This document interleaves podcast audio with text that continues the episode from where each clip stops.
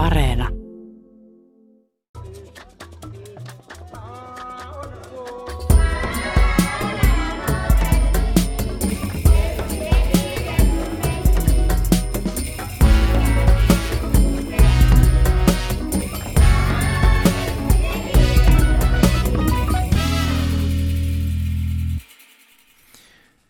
Tämän sarjan tarkoituksena on ollut perehdyttää tuntemattomaan maanosaan Afrikkaan, ja sarja päättyy tänään Eritreaan.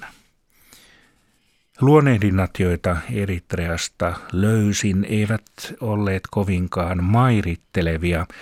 Sitä nimittäin esimerkiksi kuvaillaan usein ovelilaisen totalitaariseksi valtioksi.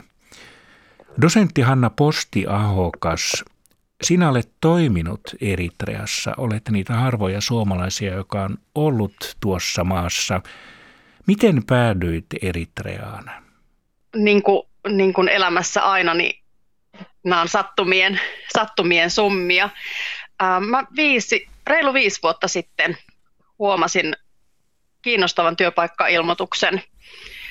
Kirkon ulkomaan apu etsi koulutusasiantuntijaa uuteen Eritrea-ohjelmaansa. Mä olin itse silloin hiljattain, hiljattain väitellyt ja etsin, etsin tapoja lähteä tekemään akateemista yhteistyötä Afrikan maiden kanssa. Mä olin väitellyt Tansania, tansanialaisten tyttöjen ja naisten liittyvän, liittyvästä koulutuksesta. Ähm, kiinnostuin Eritreasta, koska olin aiemmin ollut töissä siinä naapurimaassa Etiopiassa. Olin siellä Unescossa kaksi vuotta, tuossa 15 vuotta sitten. Ja jo silloin Eritrea oli herättänyt mun kiinnostuksen siinä salaperäisenä suljettuna maana, jonka kanssa Etiopialla just oli ollut hyvin verinen rajasota. Kyllä se kuitenkin sitten kaikkein keskeisin motiivi lähteä oli se mulle hyvin, hyvin sopiva opettajan koulutukseen liittyvä akateeminen työ siinä maassa, joten hain työpaikkaa ja sen sitten myöskin sain. Eritrea sijaitsee Afrikan sarvessa Punaisen meren rannalla ja on muun muassa Etiopian naapurivaltio. Ja tuo maa Eritrea on saanut nimensä Punaisen meren punaisesta. Ja maa on siinä mielessä haasteellinen, että lämpötila siellä voi kohota peräti 60 celsiusasteeseen. Mitä sinä Hanna Postiahokas, kun kiinnostuit tuosta paikasta Eritreassa, niin mitä ylipäätänsä tiesit muuta maasta kuin että se on salaperäinen? No mä tiesin, että siellä on kulttuurisesti aika paljon samaa kuin, kuin Etiopiassa. Etiopia ja Eritreahan oli käytännössä samaa, samaa valtiota useiden kymmenien vuosien ajan. Ja tiesin, että esimerkiksi uskonnollisesti siellä, siellä vaikutti hyvin samantyyppinen ortodoksikirkko kuin Etiopiassa. Ja tiesin, että samalla lailla puolet, puolet väestöstä on muslimeja. Ja nämä valtauskonnot on kyennyt, kyennyt aika rauhalliseen rinnakkaiseloon näissä molemmissa maissa. Mulla oli itselläni suomalaisena hyvin positiivinen kokemus Etiopiassa työskentelystä. Koin, että on aika, aika helppo päästä ihmisten kanssa luottamuksellisiin, hyviin yhteistyösuhteisiin.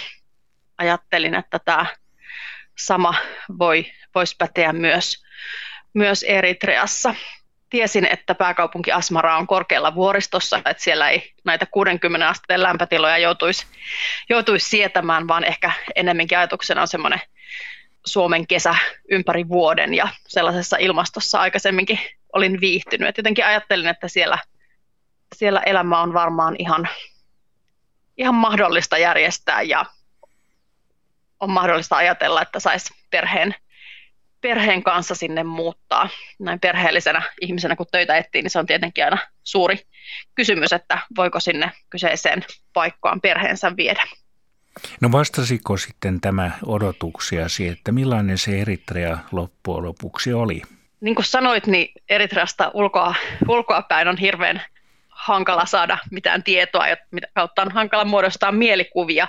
Mulla oli onni, onni päästä käymään siellä yhdellä vähän lyhyemmällä matkalla ennen kuin, ennen kuin sinne sitten muutin ja se 5-6 päivää Asmarassa kyllä vahvisti mun ajatuksen siitä, että tämä, tämä on sellainen paikka, missä mä ehdottomasti haluan, haluan työskennellä ja tuntui siltä, että siellä voi, voi elää näin ulkomaalaisena hyvää, hyvää elämää. Et ajattelisin, että mun odotukset kyllä niin kuin ylitty heti ensi, ensi kohtaamisella. Niin Asmara, maan pääkaupunki, se on suunnilleen Helsingin koko luokkaa. Ja Eritrea on siitä jännittävä valtio, että paitsi että se on meren äärellä, niin siellä on myös kaksi tulivuorta. Mutta Hanna Postiahokas, mitä sitten konkreettisesti teit, että olit kehittämässä maan koulutusjärjestelmää ja opetuksen parissa, mutta mitä, mitä siellä teit? Mut nimitettiin apulaisprofessoriksi sikäläiseen yliopistoon kasvatustieteiden tiedekuntaan ja toimin, toimin tämmöisenä akateemisena kehittäjänä. Suunniteltiin uusia ää, maisterit, ensimmäisiä maisteritason opetus, opetusohjelmia. Tein aika paljon henkilöstökoulutusta, korkeakoulupedagogista koulutusta ja yhteisopettajuutta opettajan kouluttajien kanssa. Pyrittiin semmoiseen monipuoliseen akateemiseen kehittämistyöhön. Jonkun verran sitten ihan myös opetin viimeisen vuoden opiskelijoita ja ohjasin heidän opinnaita töitään. Että mun, mun rooli sinne maahan päin näyttäytyi aika, aika tämmöisenä akateemisena.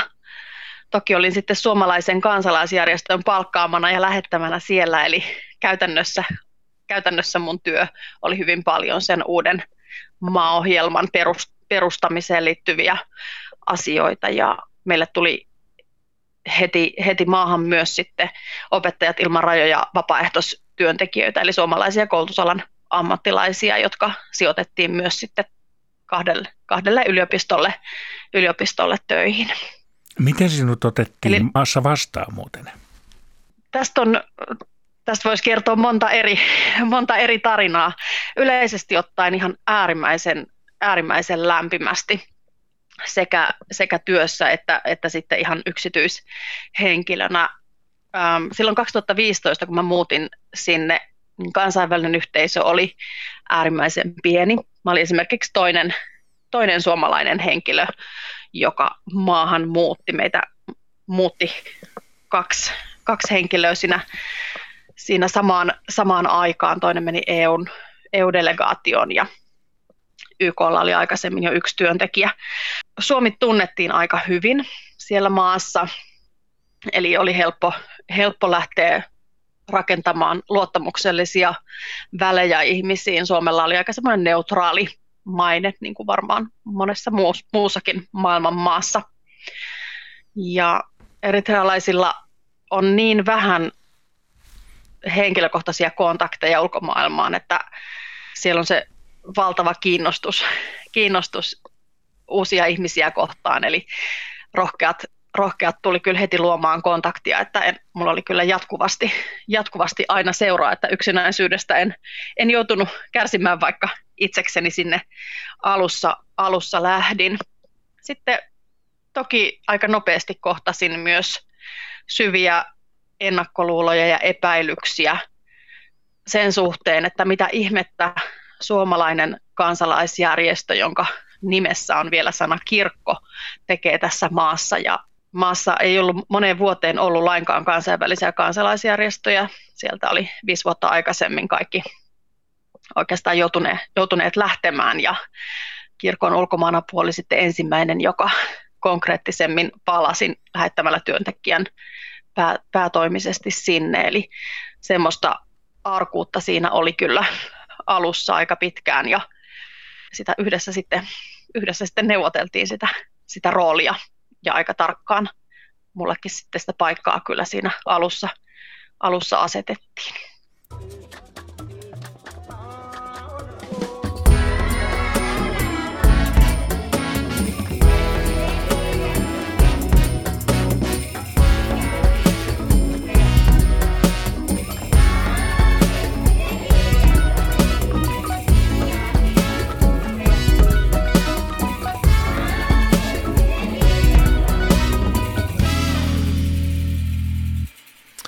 Hanna Postiahokas, seurattiinko sinun tekemisiäsi? No ihan varmasti seurattiin. Sitä oli vaikea välillä aina havaita, että miten ja, ja missä ja kuka ja missä ei seurattu, mutta alusta asti otin sen asenteen, että kaikki, kaikki mitä täällä teen ja puhun pitää olla semmoista, että ei ole mitään haittaa, että joku siitä tietää, tietää että ei, ei ollut mitään mahdollisuuksia lähteä spekuloimaan näillä asioilla, vaan ajatella, että mä oon täällä vilpittömillä motiiveilla liikkeellä ja kaikki se, mitä tehdään, on, on ihan ok ja ollaan täällä kuitenkin hallituksen kutsusta. No pitikö Eritreassa sitten toimia niin, että puhuit ihmisten kanssa kuitenkin kieli keskellä suuta, että lähinnä koulutukseen liittyvistä asioista? No itse asiassa ei, ei oikeastaan juuri, juuri lainkaan, että se oli suurimpia yllätyksiä. Mä olin lähtiessäni todella varovainen ja mietin esimerkiksi, että miten ihmeessä mä voin kertoa tarvittaessa sen, että mä oon asunut Etiopiassa aiemmin. Jännitin, jännitin sitä ihan todella paljon ja tosi nopeasti mulle selvisi, että ihmiset on hyvin avoimia ja hyvin halukkaita keskustelemaan kaikista aiheista ja välillä tuntui useamminkin siltä, että toivo, että ihmiset olisi puhunut ihan niin paljon, paljon esimerkiksi politiikasta ja muusta, mutta totta kai aina niin kuin odotin se, että keskustelun avaus tulee toiselta puolelta, että en mä, en mä ottanut vaikka politiikkaa ja uskontoa kysymyksinä esiin ennen kuin joku, joku sen keskustelun oli avannut. Niin dosentti Hanna Postiahokas tuossa juuri kuulosti siltä kuin kuten useamman muunkin maan kohdalla, että julkinen ja yksityinen maailma tai elämä tai valtio, niin se on kaksi eri asiaa. Se, se todellakin, todellakin on totta, totta Eritreassa ja sitten ehkä vielä, vielä kolmantena kerroksena, kerroksena se, että se valtio on jotenkin semmoinen väli, välitila siinä ihmisten ja ulko, ulkomaailman välissä. Eli eritrealaisilla on sitten kuitenkin aivan uskomattoman vahvat yhteydet ulkomaailmaan ja he tasan tietää, mitä tapahtuu. Ja Hökkelikylistä löytyy lautasantenneja ja siellä seurataan, seurataan naapurimaiden medioita ja kansainvälisiä medioita. Ja mäkin kävin uskomattomia keskusteluja maailman, maailman politiikasta. Et ihmiset ei välttämättä tiennyt, mitä siinä omassa maassa tapahtuu, mutta maailmalle ollaan yhteyksissä diaspora perheenjäsenten välityksellä ja medioiden välityksellä. Et siinä oli semmoinen jännät kolme tasoa koko ajan läsnä. Eritrea joutui Italian siirtomaaksi vuonna 1890 ja Eritrea kiinnosti Italiaa nimenomaan meriyhteyksien vuoksi. Ja sitten toisen maailmansodan aikana Britannia valtasi Eritrean Italialta vuonna 1941 ja sitten myöhemmin keisari Haile Selassie, Etiopian keisari, hajotti yksipuolisella päätöksellä Eritrean parlamentin ja liitti entisen osavaltion Etiopian provinssiksi. Ja näin sitten kiihtyi Eritrean vapausliikkeen syntyminen. Minkälaiset välit ovat Eritrealla ja Etiopialla tällä hetkellä?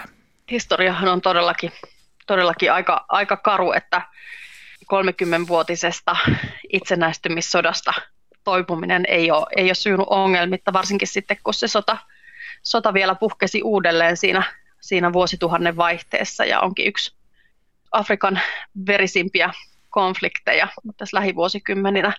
Silloin kun mä menin maahan, oli jotenkin semmoinen totaalinen pysähtyneisyyden tila niissä suhteissa ja koin, että ihmiset oli niin kuin luopunut siitä ajatuksesta, että tämä voisi joskus ratketa tämä tilanne. Puhuttiin tällaista no peace, no war tilanteesta.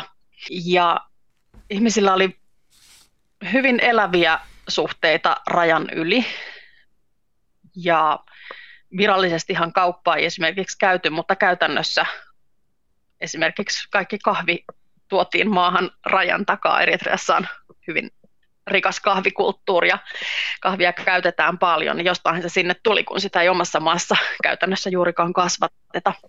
Pidettiin yllä yhteyksiä Etiopian puolella asuviin ystäviin ja sukulaisiin. Virallisesta linjasta mulla ei ole oikein käsitystä, että mitä siinä vaiheessa tapahtui, mutta nyt sitten toissa kesänä hän tuli tämä jymy, jymy-yllätys, että Etiopia ja Eritrea tekivät, tekivät rauhansopimuksen.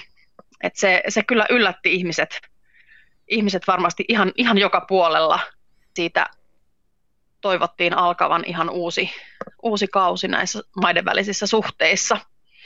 Mäkin pääsin, pääsin silloin toissa vuonna, kun olin käymässä, käymässä maassani todistamaan aivan huikeita kohtaamisia eritrealaisten ja eritre- etiopialaisten välissä, välillä. Etiopialaiset lähti lomamatkalle sinne Punaisen meren rannalle kaipaamilleensa seuduille ja tarkkailin sitä, kuinka ihmiset yritti löytää yhteistä, yhteistä kieltä ja jotenkin haparoiden tekivät, tekivät tuttavuutta. Jotenkin mulle tuli vähän mieleen semmoinen 90-luvun alun Suomen, Suomen itärajan kaupungit, joissa itsekin, itsekin kasvoin, että jotenkin semmoinen pitkän suljetun rajan elämän jälkeen saadaan ovea vähän raolleen ja tunnustellaan, että mitä, mitä siellä toisella puolella oikein, oikein on.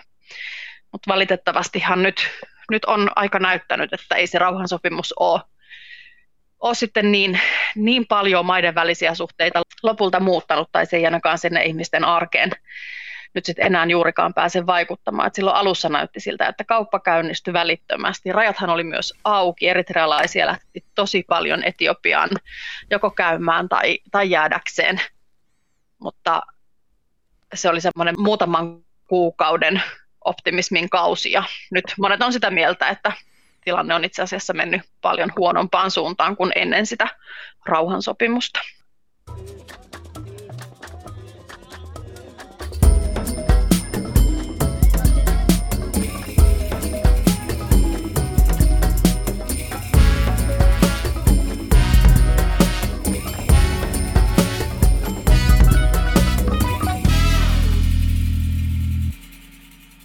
Eritreassa järjestettiin huhtikuussa 1993 kansanäänestys itsenäisyydestä pitkän ja uuvuttavan Etiopian kanssa käydyn sodan jälkeen. Ja lähestulkoon sataprosenttisesti äänestettiin Eritrean täyden suvereniteetin puolesta. Ja maa sitten julistautui itsenäiseksi ja ensimmäiseksi presidentiksi tuli nykyisin itsevaltainen Isaias Afeverki.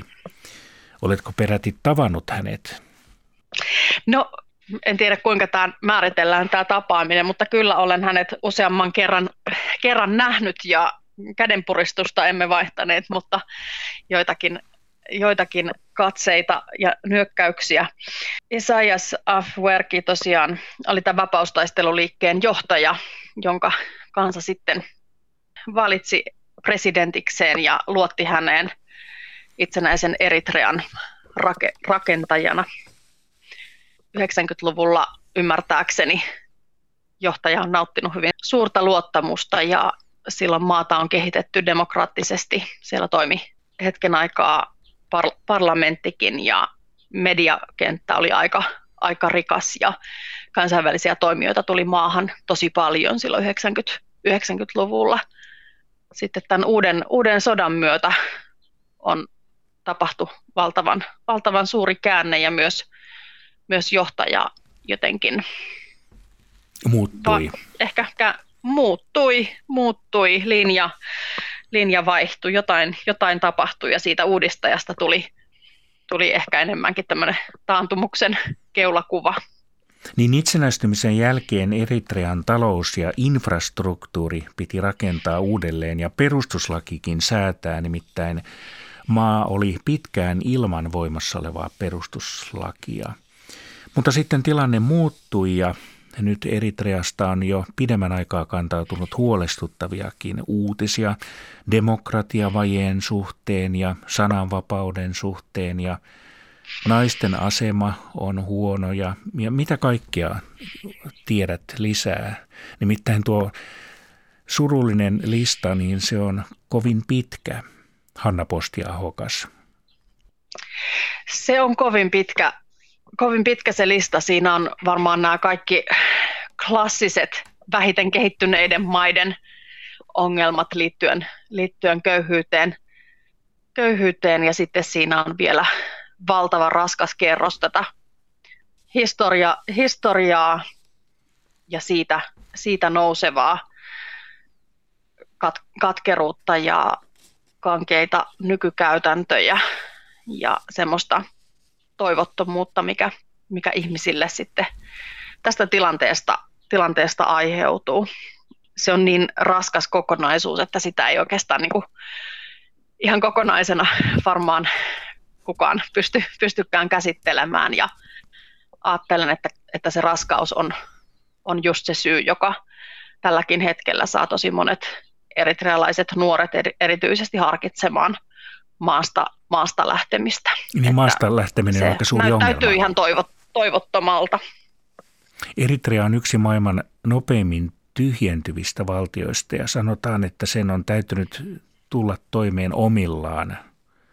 Onko tämä tilanne yhtä toivoton yhä edelleen? Mitään tarkkoja lukujahan on mahdotonta tietenkin, tietenkään tuottaa siitä, kuinka, kuinka nopeasti maa, maa tyhjenee.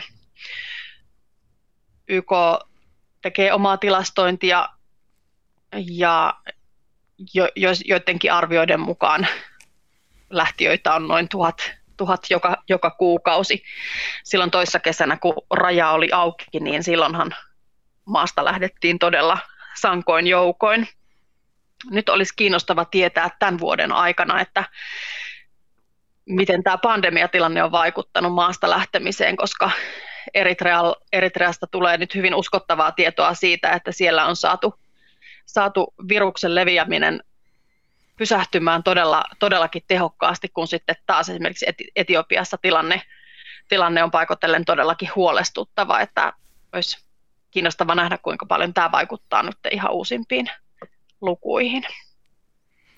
Kerroit, että juttelit kuitenkin tavallisten ihmisten kanssa, kunhan he ensin aloittivat, tekivät aloitteen keskustelemisesta.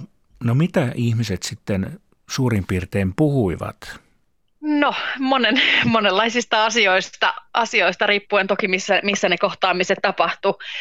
Varmaan semmoisina itselleni syvimpinä kokemuksina jäi, jäi mieleen ne hetket, jolloin ihmiset kertoivat mulle ää, sotakokemuksiansa. Oli järisyttävää tavata oman ikäisiä sotaveteraaneja. Mulle veteraanit on edustanut niitä isoisien ikäpolvea ja yhtäkkiä siellä oli mun ikäiset ihmiset, jotka kertovat rintamavuosistansa siinä vuosituhannen vaihteen sodassa. Jotkut ihmiset tuli kysymään suoraan apua ja neuvoa liittyen maasta lähtemiseen. Niitä keskusteluja en myöskään koskaan unohda. Koin tosi suurta voimattomuutta ja toisaalta vastuuta niissä hetkissä. Ja no, koko elämän kirjo siinä oli, että koin, että mä sain puolentoista vuoden aikana todella monta läheistä, läheistä ystävää ja ystävyyssuhteisiinhan kuuluu sitten toki keskustelut ihan kaikilta elämän, elämän alueilta, mutta kokemus oli se, että ihmisiin oli hyvin helppo tutustua siellä. Eli he olivat vilpittömiä. Joo, vilpitön on hyvä, hyvä sana. Kyllä, ja varsinkin kun mä sain olla osa sikäläisiä yhteisöjä kuitenkin aika pitkälti ihan, ihan väristäni huolimatta, mutta otettiin hyvin, hyvin vastaan ja olin osa työyhteisöä, niin se, se avasi mulle ihan, ihan valtavasti ovia kyllä.